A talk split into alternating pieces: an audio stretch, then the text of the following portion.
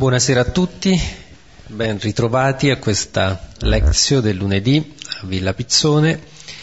Eh, oggi eh, continuiamo appunto la lettura di questo ennesimo processo che subisce Paolo davanti al governatore Festo e al re Agrippa e stasera vedremo un po' come questi eh, notabili, questi, il governatore e il re, eh, reagiscono di fronte al discorso di Paolo, che è tutto centrato sulla resurrezione. Come ecco, gli uomini accolgono questo annuncio della resurrezione che è il cuore del messaggio cristiano, è il cherigma che i, prima, che i primi cristiani annunciavano e che Paolo eh, quindi testimonia davanti ai governatori re fino ai confini della terra come eh, tutto il programma narrativo e il, eh, la storia eh, guidata dal, dallo Spirito con, eh, che dà forza ai primi discepoli di annunciare la buona notizia fino ai confini della terra. Ecco, per introdurci alla lezione di stasera pregheremo con il testo del Libro della Sapienza, eh, al capitolo 1 del Libro della Sapienza, prendiamo i versetti dal 12, capitolo 1 versetto 12, fino al capitolo 2 versetto 11. Leggeremo un versetto eh, per volta alternandoci in due cori. Libro della Sapienza, capitolo 1, versetto 12, fino al capitolo 2, versetto 11.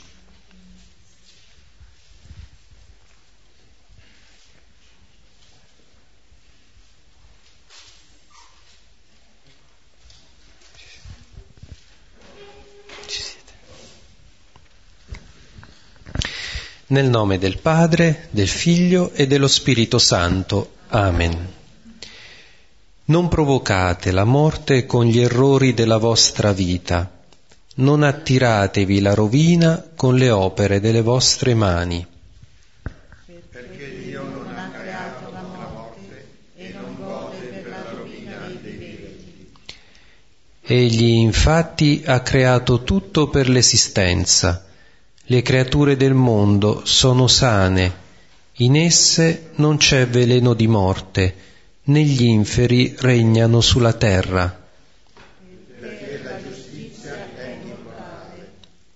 Gli empi invocano su di sé la morte con gesti e con parole, ritenendola amica si consumano per essa e con essa concludono alleanza perché son degni di appartenerle. Dicono fra loro ragionando, la nostra vita è breve e triste, non c'è rimedio quando l'uomo muore e non si conosce nessuno che liberi dall'inferno. Siamo nati per caso e dopo saremo come se non fossimo stati. È un fumo il soffio delle nostre narici, il pensiero è una scintilla nel palpito del nostro cuore. Una volta spentasi questa, il corpo diventerà cenere e lo spirito si dissiperà come aria leggera. Il nostro nome sarà dimenticato con il tempo e nessuno si ricorderà delle nostre opere. La nostra vita passerà come le tracce di una nube, si disperderà come nebbia scacciata dai raggi del sole e disciolta dal calore. La nostra esistenza è il passare di un'ombra e non c'è ritorno alla nostra morte, poiché il sigillo è posto e nessuno torna indietro. Su, godiamoci i beni presenti facciamo uso delle creature con ardore giovanile. Inebriamoci di vino squisito e di profumi, non lasciamoci sfuggire il fiore della primavera. Coroniamoci di boccioli di rose prima che avvizziscano. Nessuno di noi manchi alla nostra intemperanza. Lasciamo dovunque il segno della nostra gioia, perché questa spadroneggiamo sul giusto povero, non risparmiamo le vedove, nessun riguardo per la canizie ricca d'anni del vecchio. La nostra forza sia regola della giustizia, perché la debolezza risulta inutile. Gloria al Padre, al Figlio e allo Spirito Santo.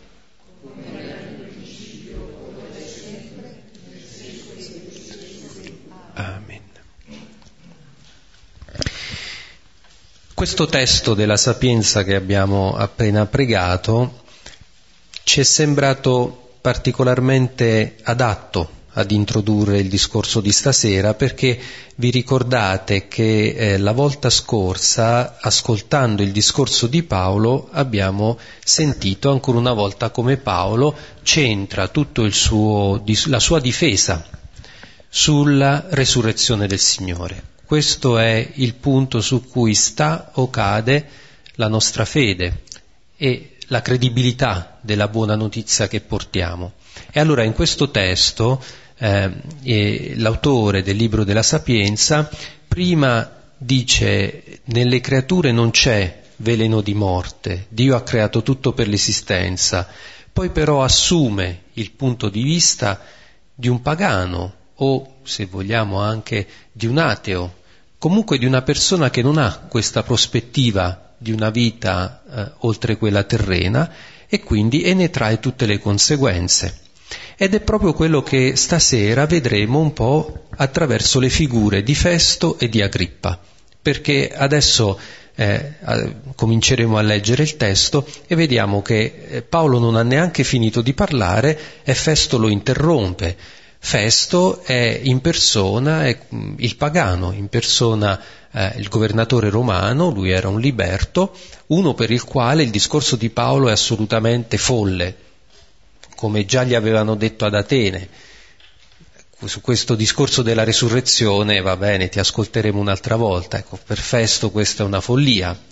Agrippa invece è un po' più aperto, più possibilista, quasi quasi, è incuriosito da questo discorso, forse gli, gli, piacerebbe anche crederci, anche perché essendo ebreo in qualche modo può avere come riferimento quelle scritture profetiche che Paolo cita e che dice che sono appunto il compimento di quelle scritture è Gesù Cristo, la sua morte e soprattutto la sua resurrezione. Quindi attraverso questa eh, diciamo, questa scena in cui eh, Paolo eh, suscita questa reazione nei suoi interlocutori, ehm, vediamo appunto rappresentato quello che è l'atteggiamento dell'uomo nei confronti di questo annuncio della resurrezione. Per alcuni è una follia, è qualcosa che non, non sta né in cielo né in terra, è assurdo parlare di una resurrezione dei corpi. Altri invece incuriosisce, ma poi vedremo alla fine che, almeno per quel che riguarda Festo e Agrippa, questo purtroppo non produce nessun cambiamento nella loro vita, non c'è una conversione, rimangono un po' l'uno chiuso nel suo discorso, nella prospettiva di un discorso folle, irrazionale, illogico, eh, non credibile, e l'altro invece rimane appunto eh, fermo in questa curiosità che però non va oltre, non viene approfondita. Allora, possiamo leggere il testo. Allora, stasera leggeremo il capitolo 26 degli Atti degli Apostoli, dai, dal versetto 24 al versetto 32.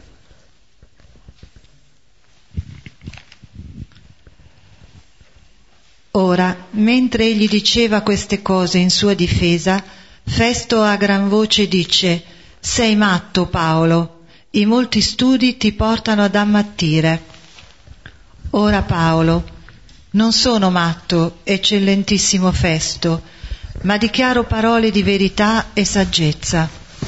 Di queste cose infatti è a conoscenza il Re, al quale io parlo con franchezza. Credo infatti che nulla di queste cose siano a lui nascosto, perché questo non è accaduto in un angolo remoto della terra. Credi, o Re Agrippa, ai profeti? So che credi. Ora Agrippa a Paolo, per poco mi persuadi a farmi cristiano. Ora Paolo, o poco o molto, cre- prego Dio che non solo tu, ma anche tutti quelli che mi ascoltano oggi diventino come io sono, eccetto queste catene. Ora si alzò il re e il governatore e Berenice e quelli seduti con loro, e, separatisi da lui, parlavano tra di loro dicendo Nessuna cosa degna di morte o di catene fa quest'uomo. Ora Agrippa disse a Festo Poteva essere liberato quest'uomo se non si fosse appellato a Cesare. Ecco, ancora una volta Paolo viene dichiarato innocente, questa volta addirittura dal, non solo dal governatore ma anche dal re, però rimane lì, in catene, non viene liberato. La cosa importante però è che lui ha avuto la possibilità di fare questo discorso, ha potuto gettare un seme, che purtroppo appunto nel caso di Festo e di Agrippa non produce frutto, però il discorso di Paolo resta un po' come qualcosa che interpella tutti, perché tutti siamo mossi dal desiderio di eh, vincere la morte, di spezzare le catene della morte, di bloccarlo. Tutti abbiamo questo desiderio di vita che poi si esprime in un modo o nell'altro, anche a volte in forme un po' deviate se vogliamo, ma comunque c'è questo anelito alla vita in tutti e l'annuncio di Paolo è qualcosa che può trovare corrispondenza nel nostro cuore, può essere l'apertura e diciamo la chiave di volta o il fondamento di tutta una vita se ci si crede, se si crede davvero che il Signore è risorto. Però appunto rispetto a questo annuncio dicevo ci sono i due atteggiamenti, che sono un po' gli atteggiamenti comuni a molti, quello di Festo, che rifiuta assolutamente il discorso di Paolo come una follia, quello di Agrippa che invece l'accoglie con un certo interesse, con una certa eh, simpatia. Paolo comunque ha gettato questo seme, la realtà è quello che è e spetta a noi eh, accettarla oppure eh, negarla. Questa realtà che Paolo annuncia non si impone, non è frutto di una elucubrazione mentale, no? non è frutto di una razionalizzazione, viene da un'esperienza, da un'esperienza, dalla rilettura di questa esperienza, dal senso di una storia che viene proposto come sensato anche per altri, ma ovviamente richiede la fede. Nel mondo pagano eh, non c'era, diciamo, anche, eh, vi ricordate, anche Gesù ha una disputa no, con i Sadducei riguardo il, la resurrezione. I Sadducei negavano la resurrezione perché l'idea della resurrezione eh, è, è, arrivata tardi, no? eh, o l'idea dell'immortalità. Il mondo greco l'aveva già trovata, diciamo, già Platone eh, nel Fedone di Socrate, comunque Socrate parla dell'immortalità dell'anima, quindi il mondo ehm, pagano aveva l'idea di un qualcosa che sopravvivesse, però appunto in una forma certamente non, non corporea. La resurrezione del corpo era qualcosa di assolutamente inaudito, però per molti, eh, non essendoci una prospettiva di vita ultraterrena, la vita dei morti era una vita umbratile, nell'Ade, no? si scendeva nell'Ade e anche, la, anche nei testi biblici più antichi, no? per esempio nei Salmi si dice eh, forse le ombre dei morti ti rendono lode, ecco, questi morti non potevano neanche lodare Dio, quindi era una vita senza senso, ammesso che si potesse parlare di una vita, di una vera e propria esistenza. Allora questo portava ad un pensiero pessimistico, un, c'era già quest, in questa vita in qualche modo si viveva da morti, perché infatti alcuni dicevano eh, meglio non nascere, ma appena nati morire prima possibile. Beh, è una conseguenza logica. Allora qui invece vediamo una prospettiva completamente nuova, quella della resurrezione del corpo, eh, questa eh, visione anche della, di un corpo nuovo, spirituale, che non possiamo dire com'è. Anche Paolo ne aveva discusso i, nelle lettere ai Corinzi, no? gli avevano chiesto ma spiegaci un po' com'è questo e aveva cercato di, di spiegare un po', ma non è, non è semplice, ma fondamentalmente è questa continuazione è, è la, nell'esperienza della resurrezione, l'esperienza fondamentale è che la corporeità in qualche modo continua. Il corpo viene trasfigurato o se vogliamo, in qualche modo, la materia che dobbiamo ammettere che non abbiamo ancora capito veramente che cos'è la, la materia. Eh, la materia si rivela per quello che è realmente, un, una materia spirituale, una materia viva. Eh, lo spirito non è qualcosa di separato, di altro, è in un'altra forma. La materia può essere tutto. Hm? Allora, ovviamente si fa fatica a parlare di qualcosa di cui non si ha esperienza. È per questo anche che eh, allora eh, ecco, l'ateismo, ecco, chi nega l'esistenza di Dio, ha una, una sua ragionevolezza anche questo. Non è una posizione razionale. Eh, con Silvano, preparando il testo, appunto ragionavamo su questo e ci dicevamo l'ateismo pratico eh, in un certo senso eh, un, può avere un aggancio anche con un atteggiamento religioso se nega una certa immagine di Dio, un Dio onnipotente, giudice, un Dio eh, che esercita il potere, ecco l'idea demoniaca di Dio, quella che emerge da Genesi 3, dove il, dove il diavolo, il serpente, dice appunto fa, prospetta Dio come un concorrente della realizzazione dell'uomo. Allora, questa immagine demoniaca di Dio, di un Dio che in realtà non vuole che l'uomo diventi come lui, eh, è un'immagine che va eh, eliminata. Ecco, bisogna sdemonizzare questa immagine di Dio e in questo allora, in un certo senso, l'ateo può trovarsi d'accordo con eh, chi eh, ascolta profondamente le scritture e ha eh, capito insomma il messaggio del Signore ha, ha accettato l'immagine di Dio che emerge in Gesù Cristo. Eh, c'è un ateismo teorico che, mm, non, pur avendo degli argomenti forse da un punto di vista razionale più forti di quelli eh, della fede, no? che non sono appunto delle argomentazioni, diciamo, non, non è una dimostrazione, però ecco, è una contraddizione perché dal niente non viene niente, insomma, se, se Dio non ci fosse non, non, si capisce, non si vede, anche se oggi insomma, gli scienziati ci dicono, l'evoluzionismo ci dice che il mondo avrebbe senso anche eh, senza l'esistenza di Dio, ma di per sé davvero non si capisce come dal nulla può venire fuori qualcosa. Ecco, invece l'aspetto interessante è questo, e questa sdemonizzazione dell'immagine di Dio e c'era un, un, un autore, René Girard, che diceva tutto, tutta la scrittura, il Vangelo in particolare, è un esorcismo, è un continuo eh, eliminare quell'immagine demonica di Dio, no? anche quando Gesù invia gli apostoli in missione e poi tornano e gli dicono eh, noi le, eh, all'annuncio del Vangelo le persone si, si convertono, e questo è il Vangelo di Luca al capitolo 11 se non, mi, se non sbaglio, o 10 o 11, ecco, e, e, Gesù dice sì, vedevo Satana cadere dal cielo come la folgore, ecco perché accogliere il messaggio, in particolare eh, l'annuncio della resurrezione, significa eh, eh, accedere, cambiare l'immagine, è in, in gioco è l'immagine di Dio, è un Dio che non è un Dio concorrente dell'uomo, un Dio che esercita il suo potere in un modo distruttivo per l'uomo, ma è il Dio della vita, è il Dio che dà la vita.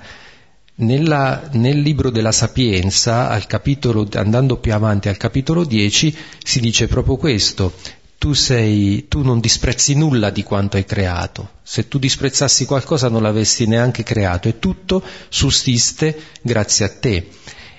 E lo stesso Paolo, gli stessi cristiani avevano raggiunto questa consapevolezza. Nella lettera ai Colossesi Paolo stesso scrive che eh, Gesù Cristo è il principio di tutte le cose, tutto è stato creato in vista di Lui, ecco, Lui è il primogenito, eh, tutto è, è la creazione conforme a Cristo, appunto, e, e, e quindi eh, la resurrezione di Gesù è l'annuncio anche della resurrezione dell'uomo. Però quando parliamo di resurrezione, ed è questo il punto che faceva problema, faceva fatica, noi non stiamo parlando della rianimazione di un cadavere, come è stato per Lazzaro. Noi stiamo parlando di una forma nuova di vita, la divinizzazione dell'uomo. E diceva Silvano, una cosa che, che non riusciamo a capire che ci fa problema è che l'uomo in qualche modo è Dio. Nel momento in cui Gesù stesso si identifica quando nel Matteo 25, no? quando ti abbiamo visto, anche i giusti, quelli che, che sono bravi, che, che fanno il bene, sono buoni, quando ti abbiamo visto? Quando avevo fame, quando ero nudo e mi avete vestito, l'avete fatto a me.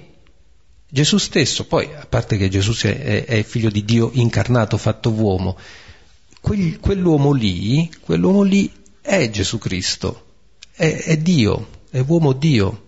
Oppure per esempio pensate eh, nella crocifissione, il ladrone, no? eh, quando dice Luca 23, quando eh, il ladrone dice all'altro ma non hai neanche tu pietà di quest'uomo, sebbene di, di, di, di Dio. Vi leggo il testo preciso perché, ecco, Luca 23, 40. Uno dei malfattori appesi alla croce lo insultava, non sei tu il Cristo? Salva te stesso e anche noi. Ma l'altro lo rimproverava, neanche tu hai timore di Dio, benché condannato alla stessa pena. Ecco, qui appunto sei condannato alla stessa pena di quest'uomo che è il figlio di Dio. Proprio per quello, quello dimostra che, che, quel Dio è Dio, perché rimane sulla croce, perché è con il malfattore, perché non disprezza nulla di ciò che ha creato, anzi vuole quasi eh, più bene, si preoccupa di più del, del, malvagio, di colui che si è allontanato, no? eh, e Gesù l'ha predicato, l'ha detto, sono venuto a cercare la pecora perduta. Questa immagine di Dio però fa problema. Questa immagine di Dio veramente non, è difficile da accettarla, da capire. Un Dio che eh, ridà la vita in una forma nuova, resuscitando il corpo, un corpo spirituale che mostra chi è davvero l'uomo e chi è davvero Dio, questo fa problema. Infatti, appunto, vediamo che eh, Festo, adesso magari leggiamo i versetti, Festo non fa neanche finire di parlare Paolo. Ad Atene gli avevano detto, vabbè, su questo ti ascolteremo un'altra volta, quindi diciamo, ad Atene erano stati un po' più politically correct, come si direbbe oggi. Festo invece va, va piatto, va giù duro, tu sei pazzo, gli dice, eh, ecco, nella suo essere anche forse un po' rozzo, un liberto, quindi, però eh, la sostanza è la stessa, cioè questo discorso è privo di senso. Allora magari leggiamo la prima parte. Ora, mentre egli diceva queste cose in sua difesa, Festo a gran voce dice, Deliri Paolo, i molti studi ti portano a delirio.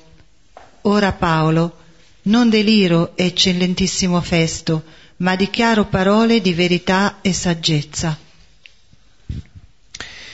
Ecco, vedete appunto, ehm, Paolo sta ancora parlando, sta ancora facendo la sua dif- difesa e Festo a gran voce, quindi Festo alza anche la voce, grida, eh, per eh, questa, questo discorso di Paolo deve averlo eh, impressionato in un modo particolare, per cui a gran voce gli dice eh, sei pazzo, hm? questa è follia, il troppo studio ti ha fatto, il testo dice, ti ha fatto camminare, ti ha avviato verso la follia. È interessante, no? Perché vedete, eh, Festo interpreta le parole di Paolo come, come studio, come frutto di sapienza, perché questi discorsi sull'anima, eccetera, erano appunto i discorsi che facevano i filosofi, eh, lo facevano, eh, e quindi eh, era un frutto di sapienza, di un'elucubrazione mentale. Ecco, Festo si pone su questo piano, non ha davvero ascoltato Paolo perché Paolo aveva parlato del suo incontro personale con Cristo, di quella grande luce che aveva visto e di quello che lui aveva eh, capito, vi, non tanto capito intellettualmente, aveva visto, aveva sentito la voce. Eh, quel, quel, Cristo che tu stai, quei cristiani che stai perseguitando sono proprio il, il Signore e tu stai uccidendo Dio No? In loro tu uccidi il, il Messia, il Salvatore, il Figlio di Dio, Dio stesso. Allora, questa esperienza Paolo, questa esperienza che gli ha completamente cambiato la vita, ecco, poi Paolo l'ha rielaborata e quindi eh, è diventato un annunciatore della resurrezione, perché quel Cristo l'ha incontrato sulla via di Damasco.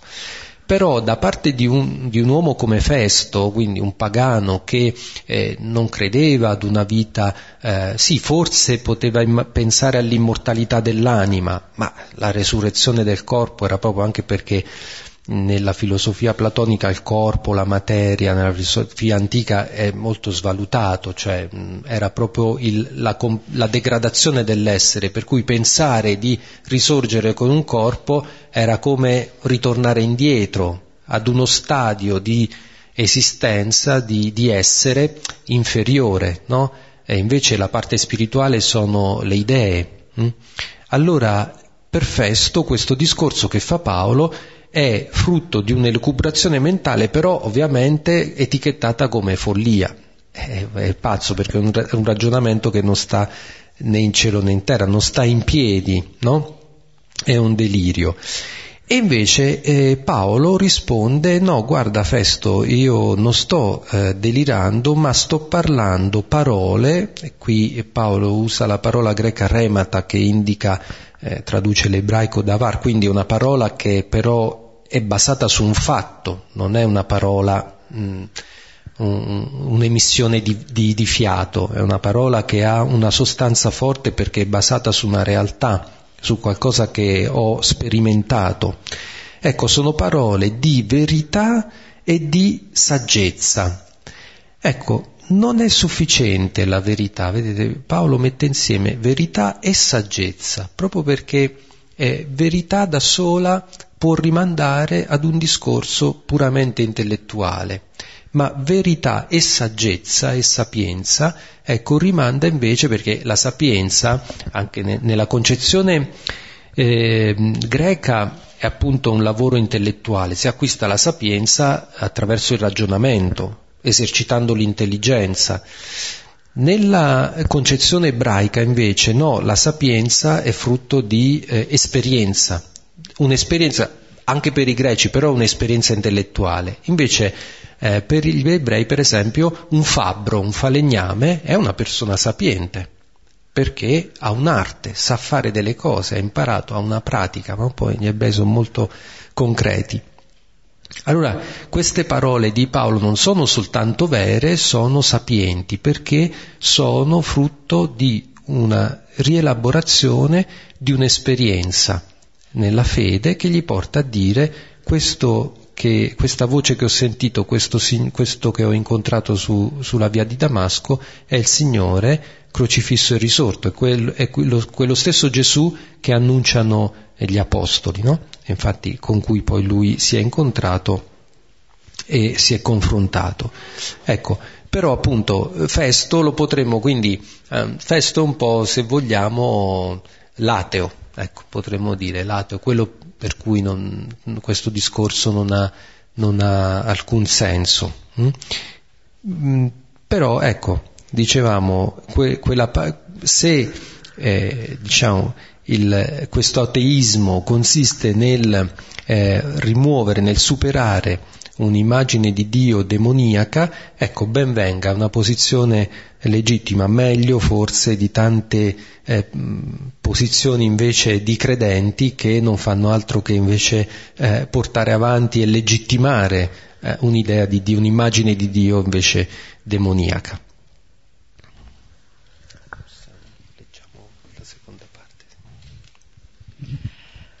Di queste cose infatti è a conoscenza il Re, al quale io parlo con franchezza. Credo infatti che niente di queste cose sia lui nascosto, perché questo non è accaduto in un angolo remoto della terra. Credi, o Re Agrippa, ai profeti? So che credi. Ora Agrippa a Paolo. Per poco mi persuadi a farmi cristiano. Nella prima lettera ai Corinzi Paolo comincia proprio da questo discorso della sapienza. Io non venni a voi con discorsi sapienti, ma eh, con, eh, annunciando il Cristo eh, crocifisso, che è stoltezza per i greci che cercano la sapienza ed è, è, è, follia per i greci e stoltezza per gli ebrei che invece cercano i miracoli. E qui abbiamo appunto da una parte Festo, che rappresenta un po' quel mondo eh, greco-romano, pagano, per il quale è follia quello che sta dicendo Paolo, dall'altra parte c'è il mondo ebraico, rappresentato da, dal re Agrippa, il quale eh, eh, diciamo, avendo come retroterra culturale, religioso, eh, la parola dei profeti, in qualche modo può avere accesso, è, mh, ha una via privilegiata perché eh, non necessariamente, non ha bisogno necessariamente di par- passare da un discorso razionale. La, il modo di argomentare a favore del compimento delle scritture in Gesù Cristo non è basato per gli ebrei su argomenti razionali, è la storia. E infatti Paolo, anche nel discorso che aveva fatto, e qui lo ribadisce, eh, Gesù Cristo è il compimento di quelle scritture. E allora, eh, e allora e Agrippa mm, in qualche modo gli risponde, dice ma eh, per poco non mi persa quasi quasi, mi persuadi, mi convinci eh, ad essere cristiano. Qui si potrebbe anche interpretare, alcuni lo interpretano in un altro modo, dicendo come se Agrippa gli stesse dicendo ma pensi che sia così facile diventare cristiano, ci voglia così poco però l'interpretazione più corretta, più giusta sembra quest'altro, cioè eh, per poco, quasi quasi, ecco, mi faccio cristiano anch'io, no? E questo è un po' il, il punto eh, fondamentale che, che Paolo ribadisce. in Gesù si sono compiute le scritture, l'annuncio dei profeti è arrivato a compimento. Gesù poi nella, nello sviluppo nella, della tradizione, nella rielaborazione, Gesù è diventato il culmine, è, è stato compreso proprio perché è risorto, è il culmine di tutta la creazione, è l'uomo eh, nella sua perfezione, nel suo compimento, no? e quindi è il, il, compimento di tutta la creazione, di tutta la storia eh, della salvezza ed è, eh, e Paolo ci tiene a sottolineare un aspetto, questo non è accaduto in un angolo sottinteso, remoto, nascosto. Il cristianesimo è un fatto, è un fatto storico. Gli, gli, esegeti, gli interpreti discutono fino a che punto si possa parlare della resurrezione come un fatto storico oppure no. Alcuni dicono ma non è avvenuto nella storia perché Gesù in qualche modo già nella dimensione definitiva, e quindi è un fatto metastorico. Ecco, però al di là di queste discussioni, eh, dal, dal, racconto che ci hanno fatto eh, gli apostoli, gli evangelisti, possiamo dire eh, Gesù risorto si mostra ai, a loro e rimane altri 50 giorni fino a Pentecoste, quindi in qualche modo eh, la risurrezione si è manifestata nella storia, è un fatto di cui alcuni sono testimoni. Quindi non è qualcosa di segreto e Agrippa lo poteva sapere. Poi qui si potrebbe, mh, mm, sì, sicuramente perché nel testo le parole di Paolo mm, non sono chiarissime, cioè dice questo non è accaduto, eh, a cosa si riferisce? Appunto al, al fatto che eh, ehm, diciamo, l'incontro che lui ha avuto, cioè il cambiamento che lui ha avuto e che aveva raccontato, ma è più probabile che faccia riferimento alla resurrezione di Gesù, no? di cui poi il, il, la sua, chiamiamola conversione, ma vi ho detto che non è giusto parlare di conversione nel caso di Paolo, però il cambiamento che lui ha avuto da persecutore dei cristiani a cristiano e apostolo delle genti, ecco questo è, sta a dare testimonianza a questo fatto. Ed è interessante perché se qui siamo intorno agli anni, fine anni 50, eh, intorno all'anno 60 forse, o, o, for, o un po' più in là insomma, ma ecco, più o meno a 30 anni di distanza dalla, dalla morte di Gesù, ecco questo fatto che è avvenuto era ancora è noto, cioè Paolo sta parlando a distanza dalla, dalla Pasqua, però vuol dire che, che, è rimasto, vuol dire che nella la diffusione del cristianesimo le comunità che erano nate rendevano testimonianza e quindi era, era un fatto noto, in particolare al re Agrippa. Ecco, questo è un punto importante perché poi questo poi, se vogliamo, è anche tutta l'opera di Luca, tutto il Vangelo di Luca, tutti gli atti, il suo racconto hanno questo obiettivo di eh, far vedere come il cristianesimo è nato, come si è diffuso, come è arrivato fino agli estremi confini della terra. Ecco. Quindi è, è, appunto, il cristianesimo non è qualcosa, non è eh, una religione o una filosofia o una dottrina per iniziati, per qualcuno che la pratica in, così, per, eh, non è in una forma diciamo eh, esoterica, eh, chiusa una, ma è proprio qualcosa che è alla luce del sole. Poi appunto è una realtà rispetto alla quale si è chiamati a prendere posizione, la si può accettare, la si può rifiutare, alcuni rimangono un po' a metà come Agrippa, sono incuriositi ma non fanno quel passo in più.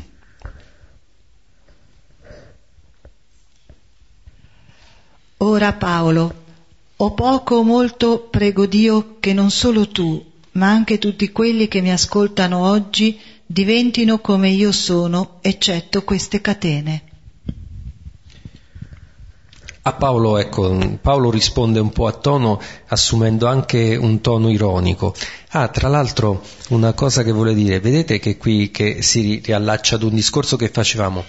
Mm, Paolo al versetto 26 dice eh, che parla con franchezza al re. Ecco, questo, questo termine è paresia, quello di cui parlavamo l'altra volta.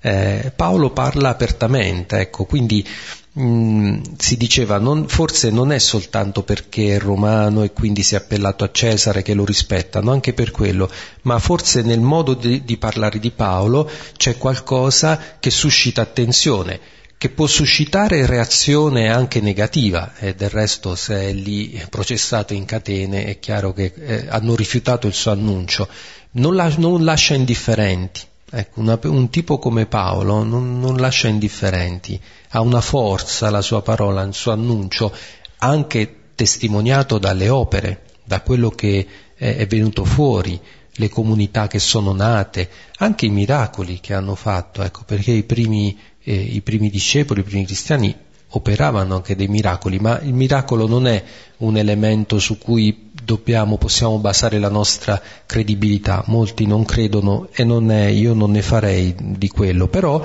Gesù lo aveva detto che eh, anche attraverso questi eh, eventi miracolosi renderete testimonianza, quindi è per dire che tutto quello che Gesù aveva annunciato e aveva promesso ai suoi discepoli si realizza.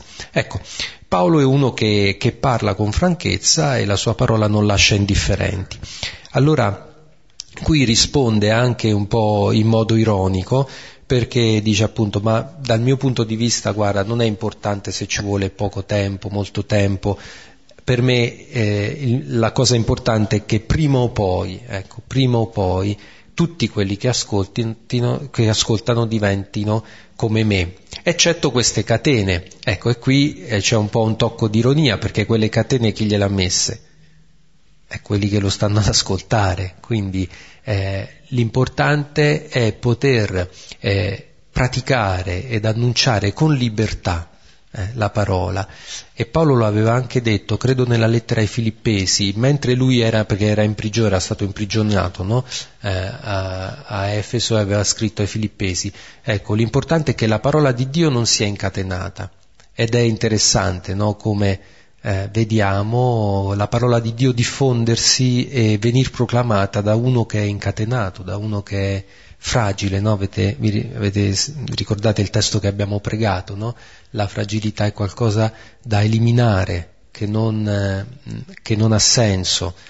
Certo, in un'ottica in cui eh, non c'è resurrezione, in cui non c'è una vita oltre questa, non c'è, eh, altro orizzonte oltre quello terreno, certamente tutto quello che è debole, fragile, eh, tutto ciò che limita la, le potenzialità umane eh, non ha senso.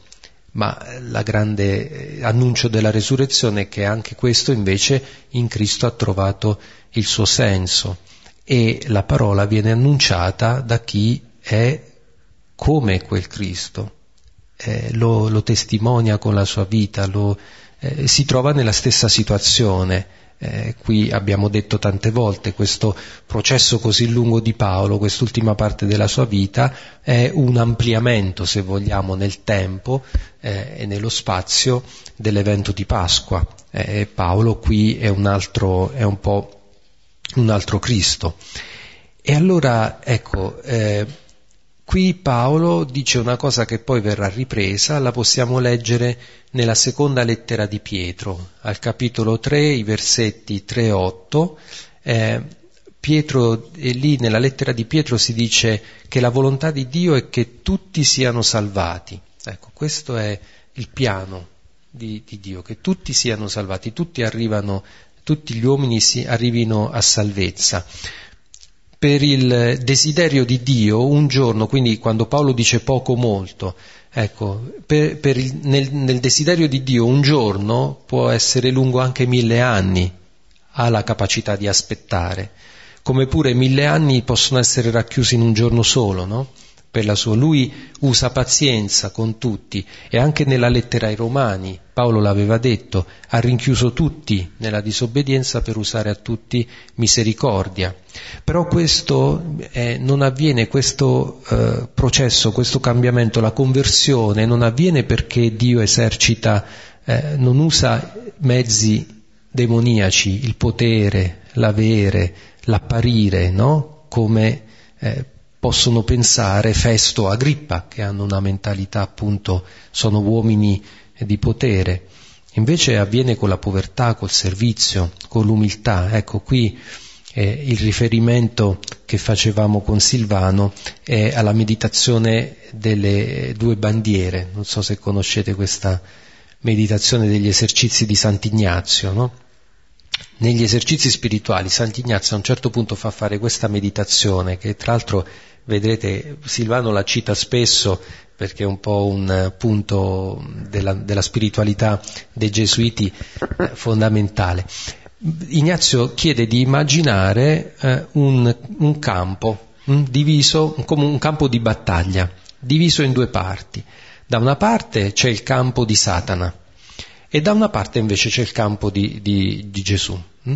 Allora, il campo di Satana eh, c'è appunto eh, Satana che chiama a raccolta tutti i suoi e li minaccia e li, e li intimorisce, li, gli impaurisce, gli dice di gettare in catene tutti quanti gli uomini e di esercitare appunto il dominio in questa forma qui, sottomettere tutto il mondo con queste, in, con queste armi.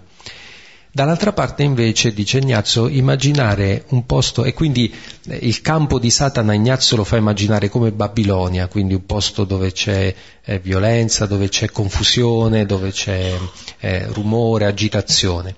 Invece dall'altra parte c'è il campo, eh, eh l'accampamento diciamo, di Gesù che è un posto tranquillo, umile, eh, sereno, silenzioso, dove invece Gesù eh, manda i suoi a combattere nel mondo con queste armi dell'umiltà, della povertà, innanzitutto la povertà, eh, eh è l'umiltà che deve vincere l'orgoglio. Allora, ecco, eh, Paolo, eh, Festo e Agrippa purtroppo non fanno questo passaggio, non cambiano vessillo, sono potenti, e quindi di fronte all'annuncio di Paolo rimangono un po' sulle loro posizioni.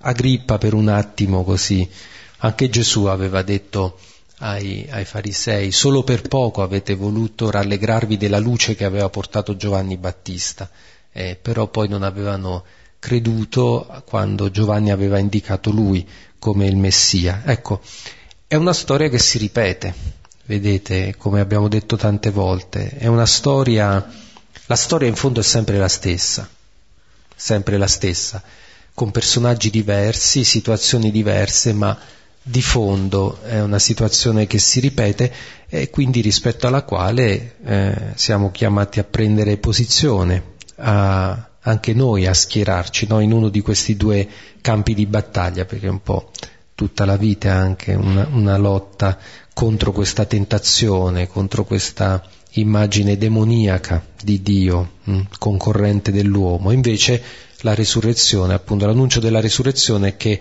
l'uomo è chiamato ad essere Dio. Diceva Sant'Attanasio, Dio si è fatto uomo perché l'uomo diventi Dio. Ecco.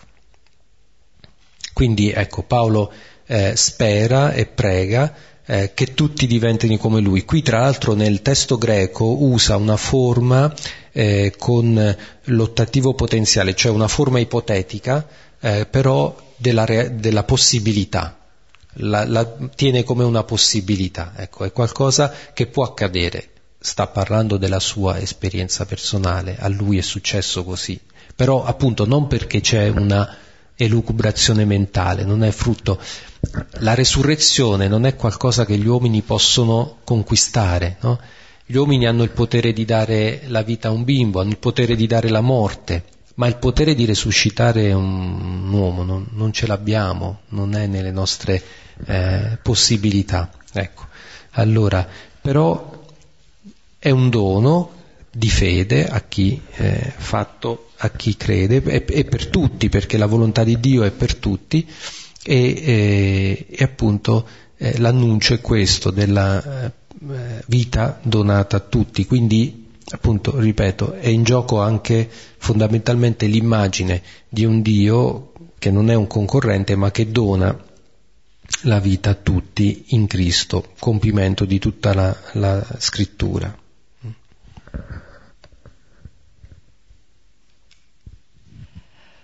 Ora si alzò il re e il governatore Berenice e quelli seduti con loro, e separatesi da lui parlavano tra di loro dicendo Nessuna cosa degna di morte o di catene fa quest'uomo. Ora Agrippa disse a Festo Poteva essere liberato quest'uomo se non si fosse appellato a Cesare.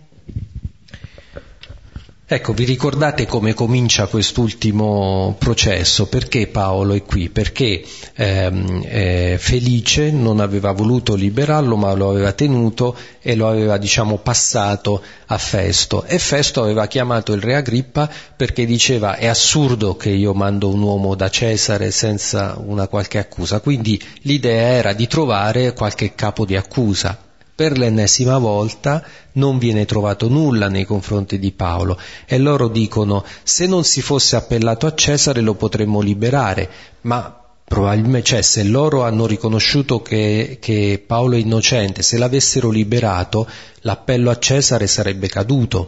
Paolo si era appellato a Cesare appunto per salvarsi la vita, per non essere consegnato nelle mani del Sinedrio che, perché l'avrebbero ucciso, no? approfitta di questa carta diciamo così giuridica che può giocare in quanto cittadino romano, però nel momento in cui è innocente che non ci sarebbe più bisogno. Riconosciuto innocente eh, l'appello a Cesare sarebbe finito. Allora eh, purtroppo Festo e Agrippa perdono questa occasione, non, non si assumono la responsabilità, ma c'è un'occasione più grande che loro avrebbero di ascoltare l'annuncio di Paolo, di credere a quello che lui sta dicendo e quindi di convertirsi. Ecco, questo è ancora più grave. Allora eh, il commento che facevamo era questo che purtroppo eh, chi esercita il potere, il potere stesso, il potere inteso appunto come potere di dare la morte, non potere di dare la vita, perché il potere di dare la vita ce l'ha solo Dio, chi esercita questo potere di morte eh, è schiavo del potere che esercita e non può fare il bene neanche se lo vuole, perché in fondo eh, loro vorreb- vorrebbero anche, potrebbero, eh, ma, ma non, non, lo fanno. Ecco perché? Eh, perché questo tipo di potere è basato su un'immagine che bisogna conservare agli occhi del popolo, bisogna, è basato sul consenso no? e eh, se lo facessero si inimicherebbero gli altri potenti. No? E, quindi, eh, e quindi, ecco, Paolo, eh, Festo e Agrippa, i potenti della terra, rimangono prigionieri di questo, non, non si aprono invece al potere liberante di Dio.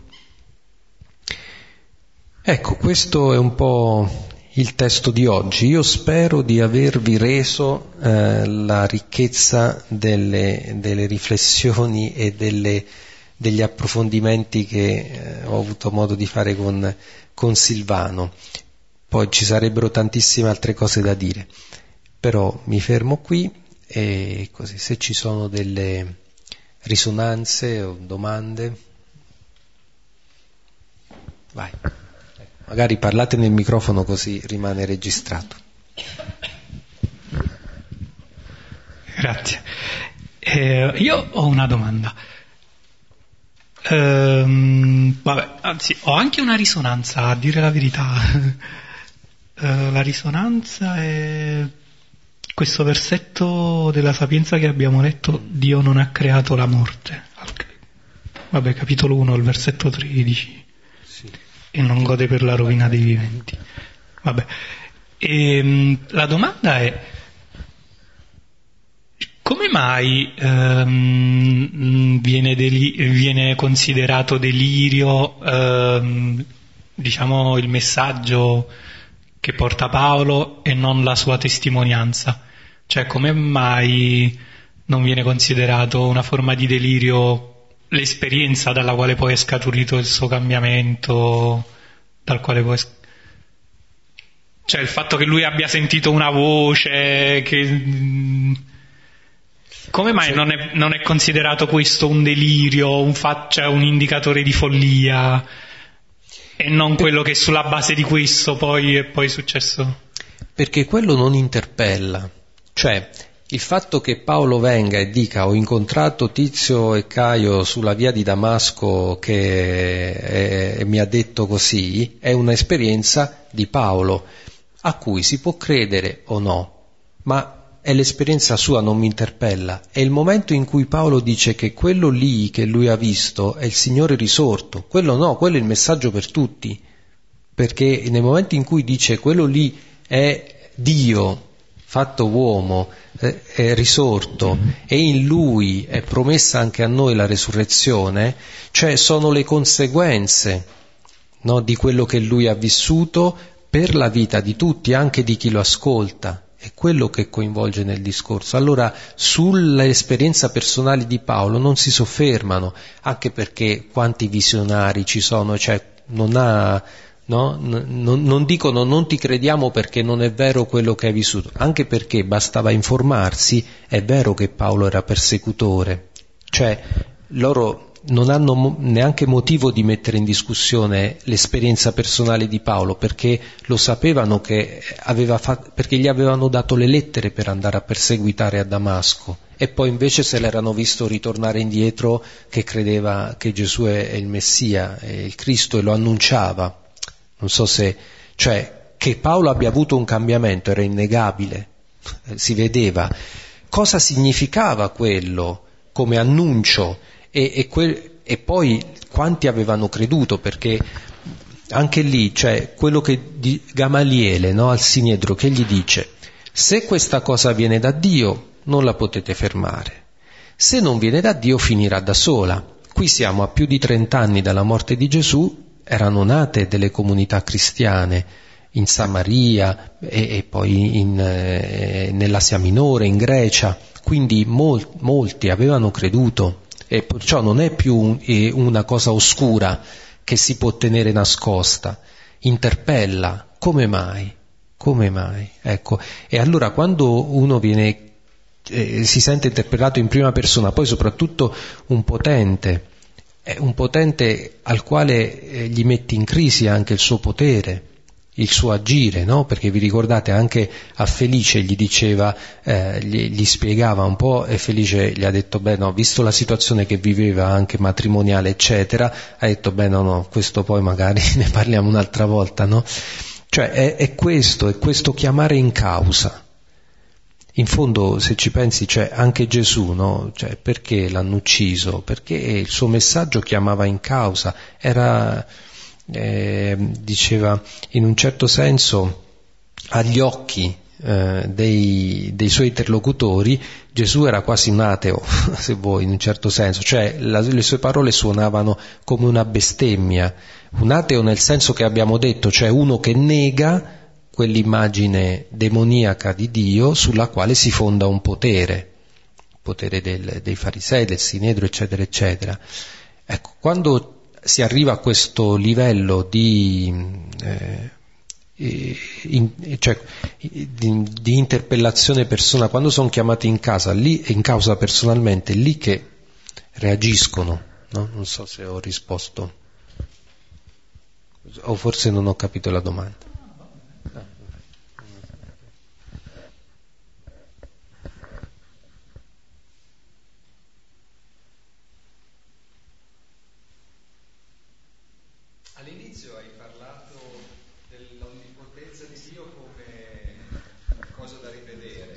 Aspetta, sì, questo è, questo è un punto importante, sì.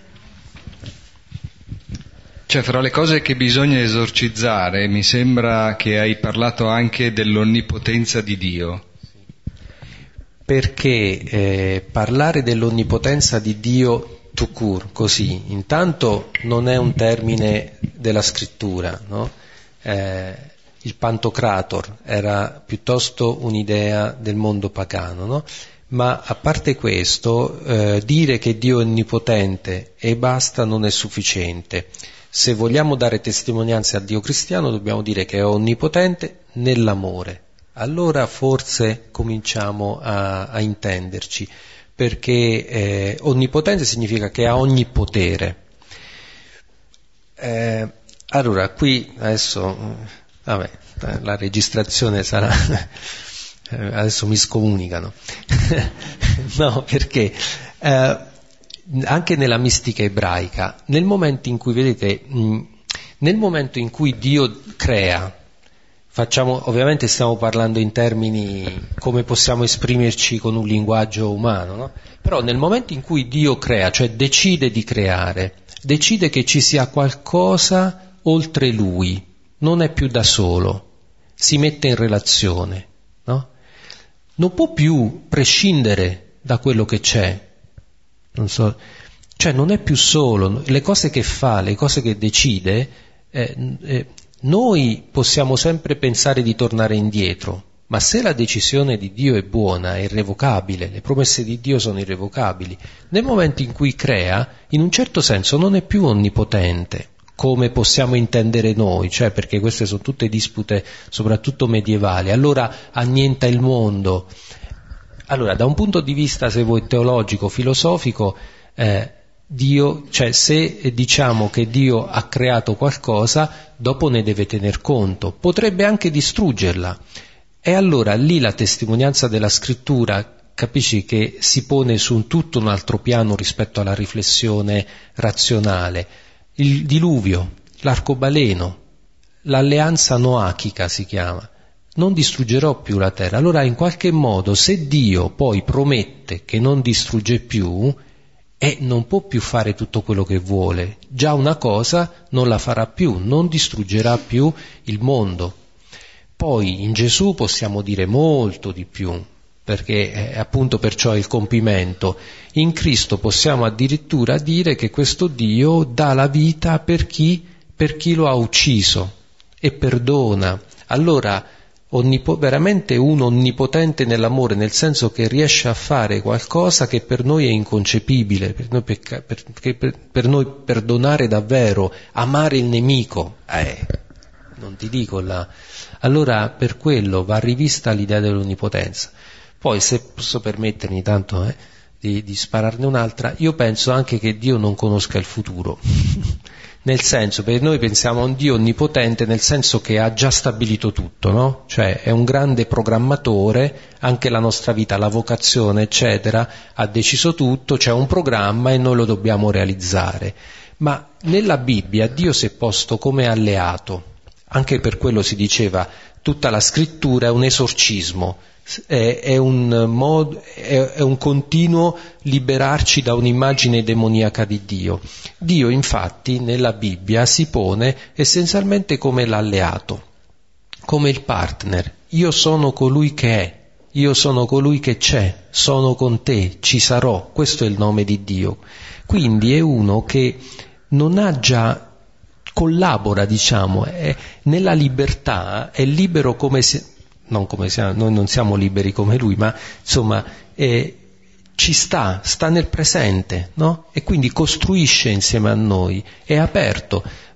Poi basterebbe pensare soltanto che noi possiamo distruggere la Terra anche più di una volta, no? Ce l'abbiamo le bombe atomiche, nessuno più ne parla, non è più un argomento, mentre negli anni 70, 80 si parlavano del rischio nucleare, c'era stata la crisi di Cuba nel 63, non ne parla più nessuno, ma gli arsenali nucleari stanno ancora lì.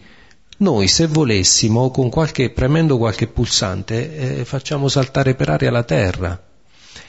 E questa è una possibilità reale rispetto alla quale non è che Dio interviene. Allora, capisci, onnipotente che vuol dire? Onnipotente per me in questo senso vuol dire che sempre e comunque nella storia troverà il modo per portare avanti il regno, la costruzione del regno, insieme a noi perché dobbiamo collaborare, no? non fa tutto lui, e susciterà sempre nella storia qualcuno che lo testimonia, come Paolo, come altre comunità, che porteranno avanti il suo progetto nel mondo. E se anche se non ci fosse più nessuno, che farà? Si incarna di nuovo, tornerà come l'avete visto eh, salire al cielo, verrà. Ce l'abbiamo già visto una volta, perché dovrebbe fare diversamente? Per esempio vi dico, a me non convincono, non piacciono molto quelle rappresentazioni eh, del, del, giudizio, oppure eccetera, o comunque l'idea che, che di questo Gesù che ritorna ne, tra le nubi del cielo, no, come, eh, come, un, come si dice, la, la, lo vedremo andare, eh, tornerà come l'avete visto andare in cielo, e Gesù è andato in cielo attraverso la morte, la risurrezione, la passione, eh, farà lo stesso, darà la vita e Dio è fedele alle sue promesse. Quindi anche questa idea di un Dio che ha già stabilito tutto, non lo so, non lo so se regge davvero oggi. Poi, ripeto, adesso questi sono discorsi facoltà teologica mi toglierebbero la licenza, ma ormai me l'hanno data. no, magari questo nella trascrizione non lo mettiamo. Poi sentiamo, sentiamo Silvano che dice. Fa, eh, sì. No, questo, sai perché lo dico? Questo mi sollecita molto perché mi hanno chiamato a parlare a un gruppo di giovani, no? dove il tema era quello della vocazione, eccetera. Allora veramente fa problema pensare a un Dio che ha stabilito quella che è la vocazione di ognuno di noi come un programma già scritto che devo realizzare, ma se io non l'azzecco, che succede? È, è, tragico, anche perché c'è una possibilità, basta, cioè perché la volontà di Dio una è. Io non credo che sia così, non è possibile, se per me non è possibile. Cioè, ecco, vedete, questa che immagine di Dio dà? Perché che succede? Allora, Dio ha già stabilito eh, e, e io non ci, non ci, riesco, eh, non lo capisco, o non voglio, non, lo, non voglio, non voglio diventare sacerdote devo diventarci per forza e quella è la vocazione. E eh, che facciamo? Che, che, succederà quando poi saremo faccia a faccia? Eh, no, cioè, noi a volte diciamo delle cose senza eh, renderci conto delle conseguenze. Invece guardate come cambia completamente la prospettiva e come diventa amabile un Dio che invece è qua, e ora ci accompagna, ci guida, ci illumina, ma non ha stabilito tutto, rimane la mia libertà, non, eh, ci dà anche fiducia, no? Se posso, tanto io non rischio il Sant'Uffizio perché eh, ci sono... Ma neanche io perché c'è Papa Francesco, grande. Comunque ci sono due, due riflessioni molto belle, una su un tema parallelo che è quello dell'onnipresenza, no? la riflessione rabbinica del ritiro di Dio, eh, sì. che se Dio fosse onnipresente non ci sarebbe più spazio per il creato mm. e quindi l'amore di Dio è proprio il ritirarsi per lasciare spazio al creato. Zinzum, il zizum, appunto. E poi un'altra cosa sulla conoscenza del futuro, c'è nel, nel libretto scritto da Origene sulla preghiera, mm. che lo scrive anche contestando quelli che discutevano il, il senso, il valore della preghiera, proprio perché se Dio sa già tutto è inutile chiedergli perché se gli chiedo una cosa che lui ha già deciso che non ci sarà, perdo del tempo. No? E Origine dice sì, Dio sa già tutto, ma nel rispetto assoluto della mia libertà. Cioè Dio sa cosa io farò liberamente. Non è che lui ha deciso cosa io percorro. Io mi trovo a fare ogni giorno una scelta di libertà assoluta. La sua conoscenza è il conoscere quale sarà il mio gesto di libertà assoluta, che però è mio. E in questo senso allora posso chiedere nella preghiera l'aiuto, proprio perché devo discernere qual è la scelta. Esodo 32, questo perché... Allora, in Esodo 32 vi ricordate cosa succede? Il vitello d'oro. Hm? Mentre Mosè sta sul monte, gli ebrei non sapendo che cosa è successo di questo Mosè, dicono ad Aronne, guarda, di questo qui non ne sappiamo più niente, chissà, facci un Dio che, che ci possa guidare. E Aronne prende l'oro e fa il vitello d'oro. Mosè, Dio parla a Mosè e dice guarda scendi perché il popolo che tu hai guidato si è eh, pervertito e ha, ha, adorato questo Dio. Allora Mosè scende e, eh, e Dio gli dice ho osservato questo popolo e ho visto che è un popolo dalla dura cervice. Ora lascia che la mia ira si accenda contro di loro e li distrugga. Di te invece farò una grande nazione. Mosè allora supplicò il Signore suo Dio e disse, perché, Signore, divamperà la tua ira contro il tuo popolo, che tu hai fatto uscire dal paese d'Egitto, con grande forza e con mano potente? Perché dovranno dire gli egiziani con malizia li ha fatti uscire, per farli perire tra le montagne?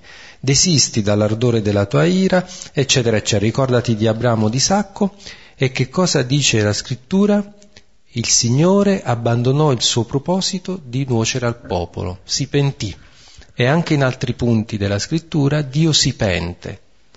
Ora, e, e, questo si dice, ma questa è un'immagine antropomorfica di Dio, è Dio si pente un po' di anni fa, eh, non mi ricordo se Giovanni Paolo II, Ratzinger, in un discorso scrissero, dissero che eh, la preghiera può far cambiare idea a Dio. E successe tutto, si accese un dibattito, così è. Ma è, è quello che dicevo prima, se Dio è davvero questo alleato, colui che è qua, che non ha stabilito tutto, non ha deciso tutto. Ecco allora, come diceva Massimo, la nostra preghiera, perché se no eh, che senso avrebbe anche pregare? Cioè che la nostra preghiera no, non è tutto stabilito, non è tutto già deciso. E se c'è una grandezza, cioè c'è una cosa che, che ci destabilizza, eh, perché un Dio così ci fa comodo. Un, invece pensare ad una apertura ad una possibilità, no? come si diceva prima, la materia. Non abbiamo ancora capito davvero che cos'è in termini di possibilità, perché, non so, il calcio, il calcio in questo tavolo in un, è un fiore, ma il calcio come elemento chimico dentro di me è vivo, è una, è una persona, fa parte della persona che io sono. Allora, anche il corpo spirituale, no? Ecco, è un co- c'è un, una materialità in qualche modo, no? Per cui c'è un'apertura e, e Dio ci sta dentro, l'ha, l'ha, l'ha, creata Lui e Lui ci sta, allora anche la preghiera, il fatto che Dio si pente, cambia idea, certo, tiene conto di noi, di quello che vogliamo noi, di quello che desideriamo noi, poi ce l'ha detto, Lui ha parlato, infatti non a caso il Dio biblico è il Dio che parla, Lui ha detto eh, ha dato anche la legge, ha detto quello che è bene, quello che non è, ma, eh, ma fondamentalmente è nella libertà. Perciò dico onnipotente è ambigua come definizione di Dio. Ecco. Mi sembra che ne abbiamo dette abbastanza. No, però penso che sono discorsi eh, interessanti e ogni tanto bisogna fare questi discorsi, se no. Bene, allora possiamo darci appuntamento, ecco, per lunedì prossimo. Lunedì prossimo leggeremo il viaggio, ecco, che è veramente un capolavoro narrativo, bellissimo, una sintesi meravigliosa. Eh, Silvano mi ha detto che ha già provveduto a scrivere, quindi io cercherò di restituirvi quello che abbiamo un po' preparato insieme. E concludiamo quindi con pregando con la preghiera del Padre nostro. Sia santificato il tuo nome, venga il tuo regno, sia fatta la tua volontà, come in cielo così in terra. Dacci oggi il nostro pane quotidiano e coglione che diamo se nostri genitori, e non ci hanno la tentazione, ma ci lasciano male.